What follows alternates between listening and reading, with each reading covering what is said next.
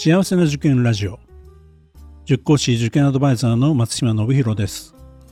この番組は学校の先生や在校生専門家の方をお招きしてお話を聞くなど幸せな受験を目指す保護者の皆さんや受験生を応援するラジオです。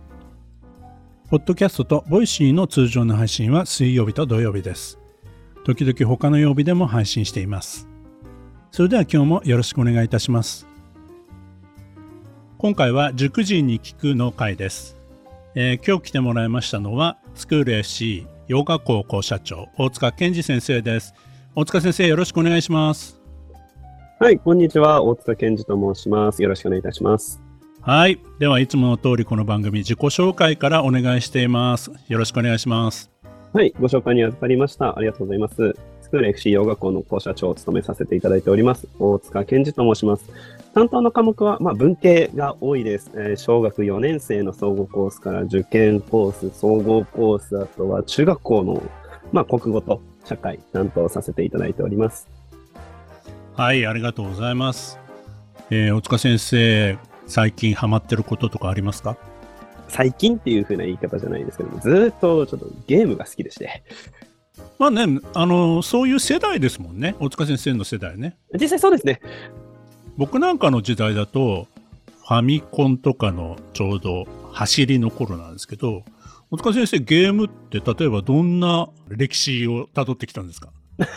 まあこれだと私の家族の話にもなってしまうんですけども、はい、まあ、4兄弟の私が末っ子でして、兄、兄、兄の私っていうふうな4兄弟の末っ子でして、本当に小さい頃からテレビのゲームは触れてまして、それこそファミコンとかっていうふうになったら、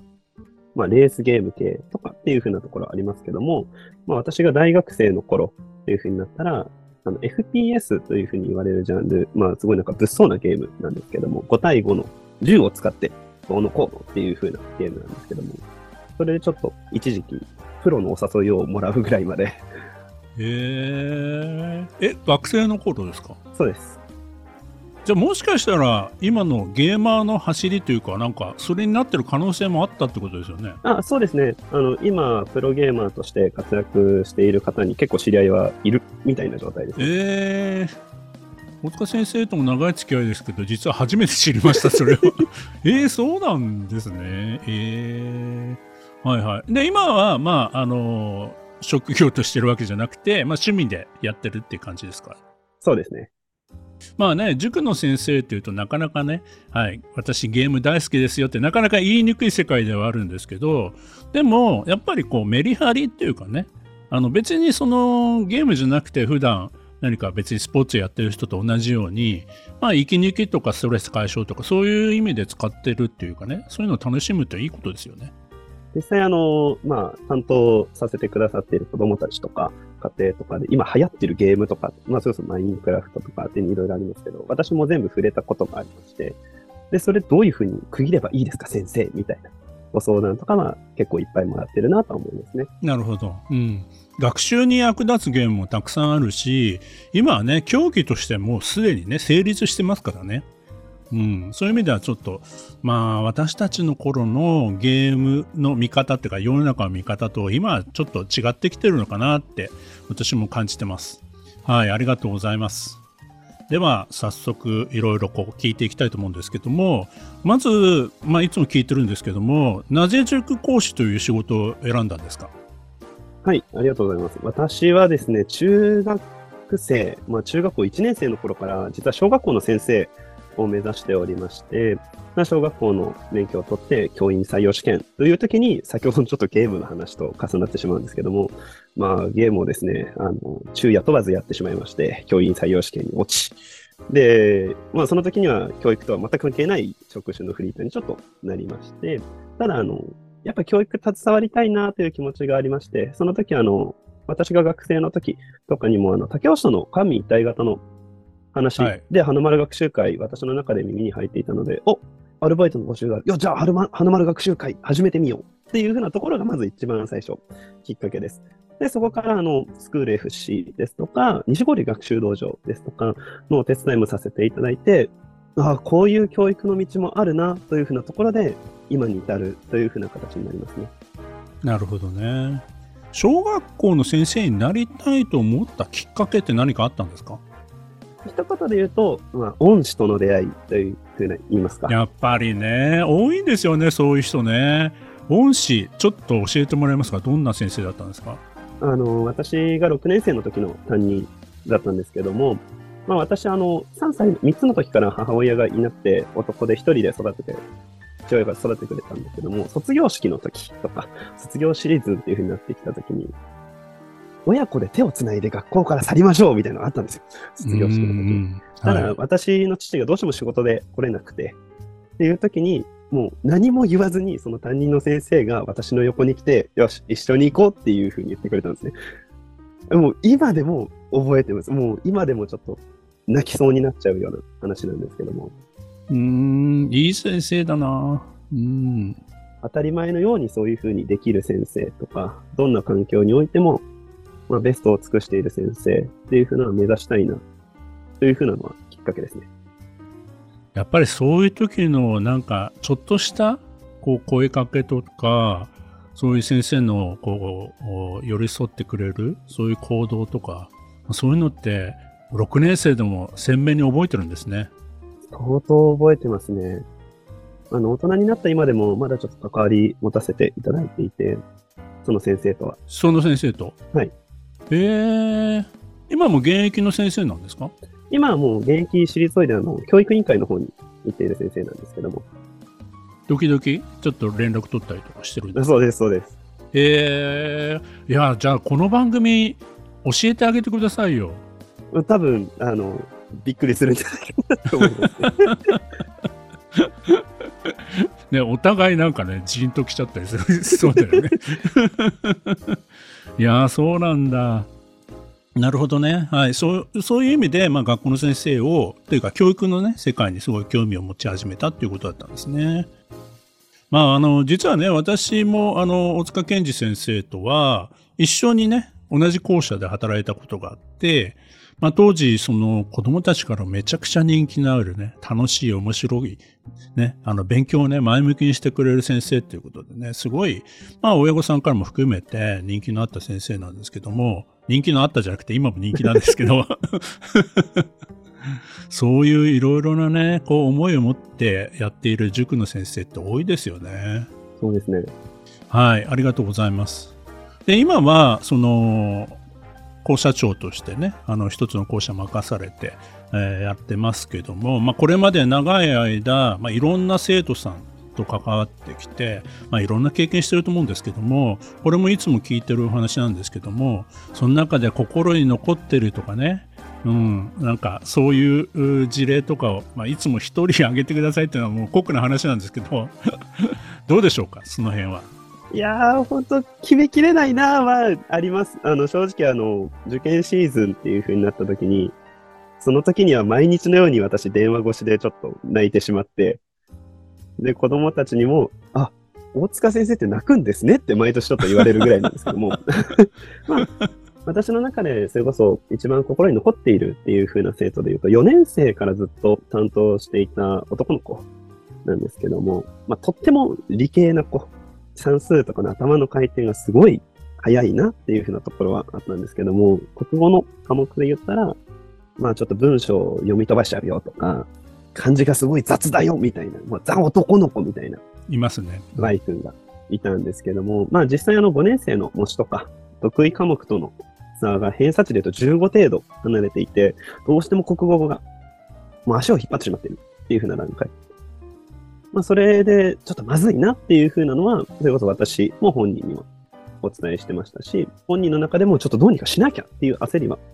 ですね、あったっていうふうなところですけども、6年生からはもう毎日自学室に来て、もういろんな質問をし、いろんな問題を解き、時々あの将来の夢について語り合ったり とかっていうふうな信頼関係を少しずつ築いていってですね、ただあの、受験本番のシーズンっていうふうになった相当苦しい受験だったなとは思います。第一志望校、まあ3回入試があって、1回目罰で、2回目もうまくいかず、で、3回目の本当に一番最後の時に、もう合格を勝ち取ってくれて、第一志望校に進んで、まあ今でもちょっとやりとりがあったりもする子なんですけども、まあ私の中でその子で忘れられないのがですね、受験終わってから、大塚先生って僕苦手だったんだよねっていうふうに言われたんですよ。が もう苦手の科目せん、苦手の科目の先生だから、もう4、5年生の時は、なんとなく桃塚先生が嫌だったっていうふうに。うん、ありますよね、そういうのね。うん。けど、あの、でも信じてよかった。もう頑張ってよかった。でもう、国語はもう俺の武器なんだよ。もう誰にも負けないよ、先生っていうふうに言ってくれたのがあって、この仕事やっててよかったなっていうのは、すごい感じましたね。それは嬉しいですよね。最初ね、苦手だったのが、そうじゃなくて、まあ、どっかで信じようと思ってくれたんですね。国語の成績ってどうだったんですか？実際、あの、入試の本番近くっていうふうになると、得意の算数に追い抜いちゃうぐらいまで伸びてですね、本当に受験前の2ヶ月間ぐらいで偏差値が5とか7、8とかっていうふうにバッというふうに上がってきた子ですね。ここをね、もうちょっと詳しく聞きたいんですけど、その変化っていうのは、大塚先生は予想してたんですか？正直予想してました。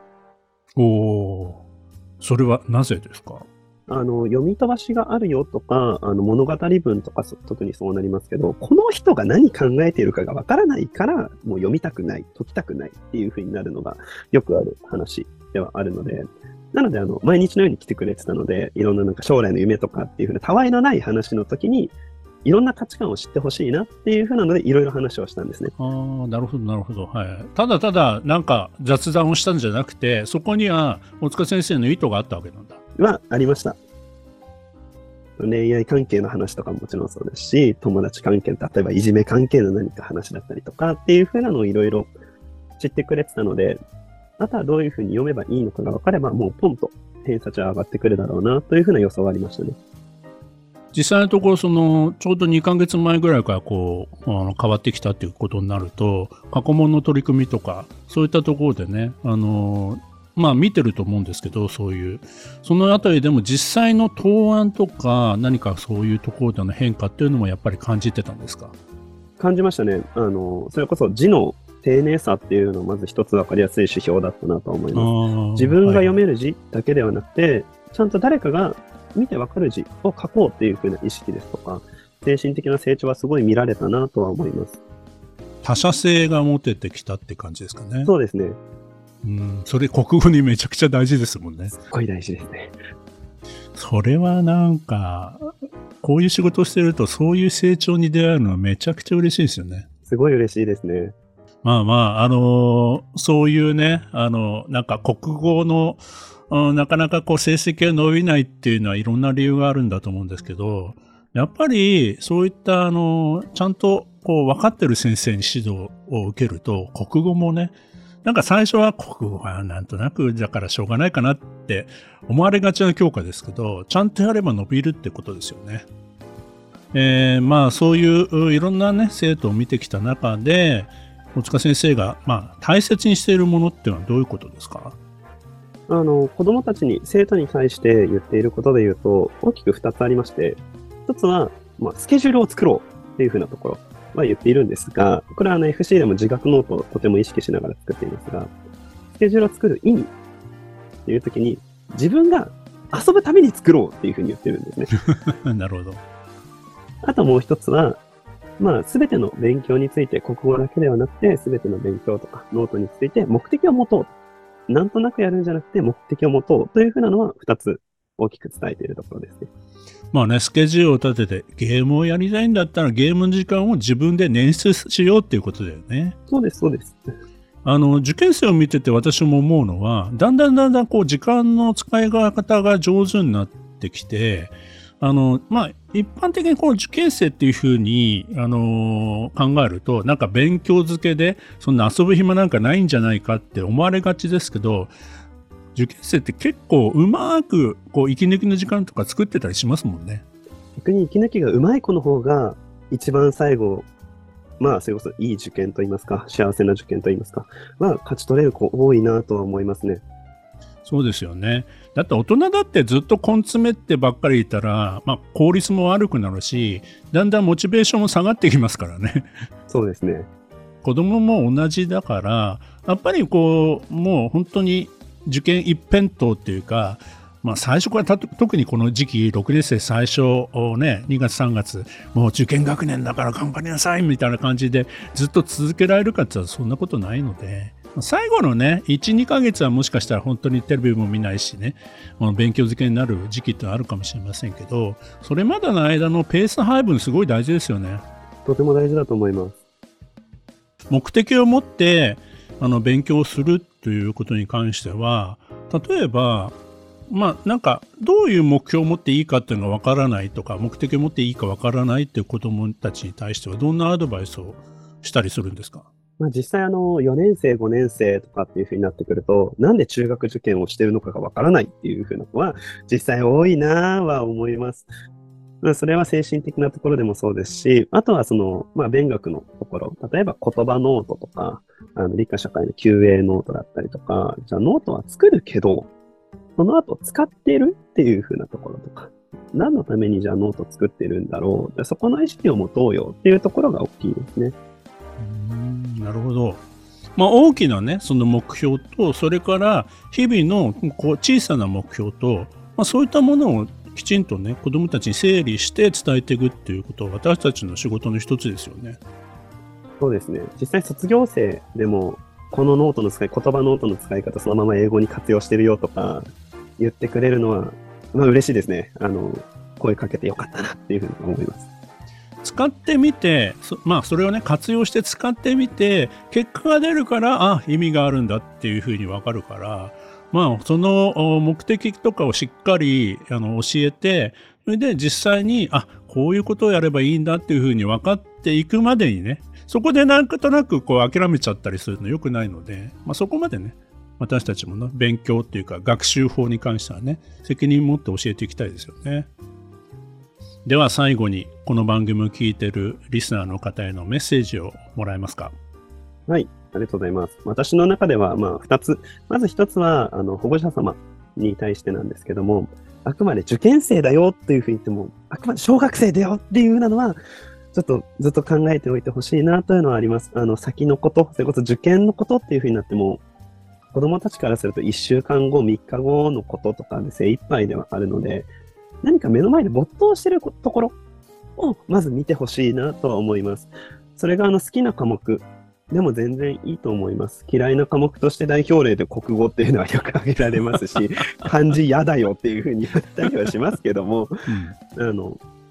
どういうふうにその嫌いを好きに変えるかっていうところ、それを嫌いじゃなくするかっていうふうになると、例えば漢字でっていうふうになったら、覚えるっていうふうなことは理科でも社会で、それこそ算数でも全部変わらないので、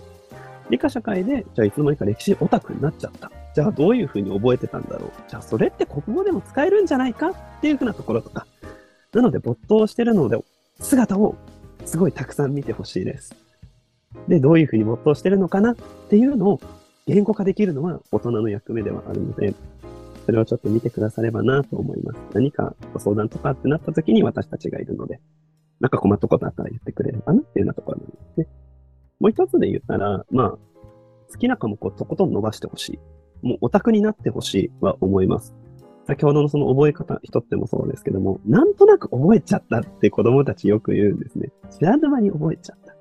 じゃあそれをもう一回噛み砕いてみたら、読んでる、見ている回数がすごい多かった。テキストを見てる回数がすごい多かったとか、どんどんノートに書いていた、解いていたとか。じゃあそれ苦手なのと比べてどうなの？いやー、全然違うよみたいな話があったりするので、そういう会話ベースでも、それはお家でもできるかもしれないですし、上の学年になってくると逆に話したくないよっていう風になったりもすると思うので、それは FC の方ででもそうですし、ご家庭の方でも、もしできたら、どういう風にやってるのかなとかっていう風なのも、さっきのあの一つ目と二つ目結構一緒になってしまいますけども。大塚先生曰く、えー、嫌いはあるかもしれないけど、苦手はないっていうことですかね。私はそう思います。嫌いって思っていいって私は結構子供にそのまま言うときがあるので、ただ苦手って思ってしまうのは、それは違うんじゃないっていうふうなのは言います。苦手って思うと、どんどん嫌になっちゃうから、嫌いって思いながら、じゃあどういうふうにやっていこう。じゃあ言われた通りにまずやってみようかな。全然いいと思います。まあ苦手だと思っても、その先生がね、信じられる先生だったらいつかはうまくいくってね、こういうふうに大塚先生の代表例がありましたからね。こう事例の中にね。うん。まあ、その辺は私たちがね、温かく見守りながらね、本当になんか一つ好きなものがあればそれが軸になって他の教科にもいい影響が及んでいくってことが本当によくあるのでね。まあ最初はあのこれもあれも全部得意にしようと思わずに 一つずつやっていけばいいかなっていうことですよね。今回はスクール FC 洋画校校舎長の大塚健二先生に来てもらいました。大塚先生ありがとうございました。ありがとうございました。この番組では保護者の方、受験生の皆さんからの質問や相談をお待ちしています。今日の話を聞いて良かったという方は、ぜひ登録、フォロー、いいねなどをしていただくと大変励みになります。それでは次回も幸せな受験ラジオでお会いしましょう。